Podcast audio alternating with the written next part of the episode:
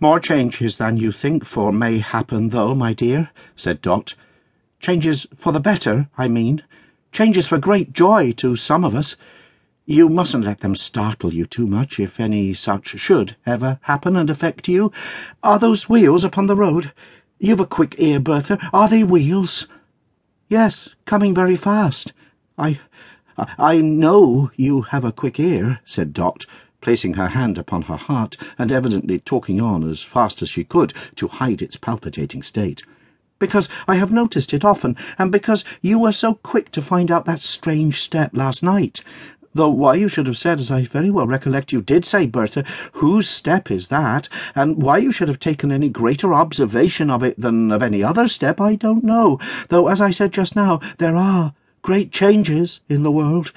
Great changes, and we can't do better than prepare ourselves to be surprised at hardly anything. Caleb wondered what this meant, perceiving that she spoke to him no less than to his daughter. He saw her with astonishment so fluttered and distressed that she could scarcely breathe, and holding to a chair to save herself from falling. They are wheels, indeed, she panted, coming nearer, nearer, very close, and now you hear them stopping at the garden gate, and now you hear a step outside the door, the same step, Bertha, is it not? And now... She uttered a wild cry of uncontrollable delight, and running up to Caleb put her hands upon his eyes as a young man rushed into the room, and flinging away his hat into the air, came sweeping down upon them. Is it over? cried Dot. Yes. Happily over? Yes. Do you recollect the voice, dear Caleb? Did you ever hear the like of it before? cried Dot. If my boy in the golden South Americas was alive, said Caleb, trembling.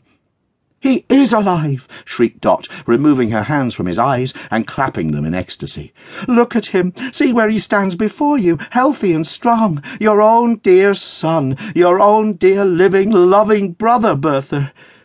All honour to the little creature for her all honour to her tears and laughter when the three were locked in one another's arms, all honour to the heartiness with which she met the sunburnt sailor fellow with his dark streaming hair halfway and never turned her rosy little mouth aside, but suffered him to kiss it freely and to press her to his bounding heart. And honour to the cuckoo, too, why not? For bursting out of the trapdoor in the Moorish palace like a housebreaker, and hiccuping twelve times on the assembled company as if he had got drunk for joy. The carrier, entering, started back, and well he might, to find himself in such good company.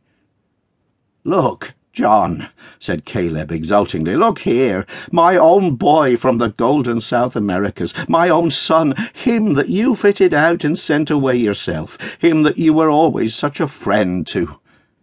The carrier advanced to seize him by the hand, but, recoiling, as some feature in his face awakened a remembrance of the deaf man in the cart, said, Edward, was it you?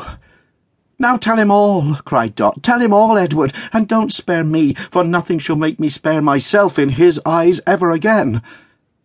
I was the man, said Edward. And could you steal, disguised, into the house of your old friend? rejoined the carrier. There was a frank boy once, how many years is it, Caleb, since we heard that he was dead, and had it proved, we thought, who never would have done that.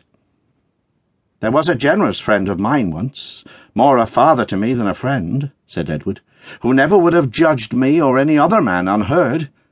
You were he, so I am certain you will hear me now. The carrier, with a troubled glance at Dot, who still kept far away from him, replied, Well, that's but fair. I will.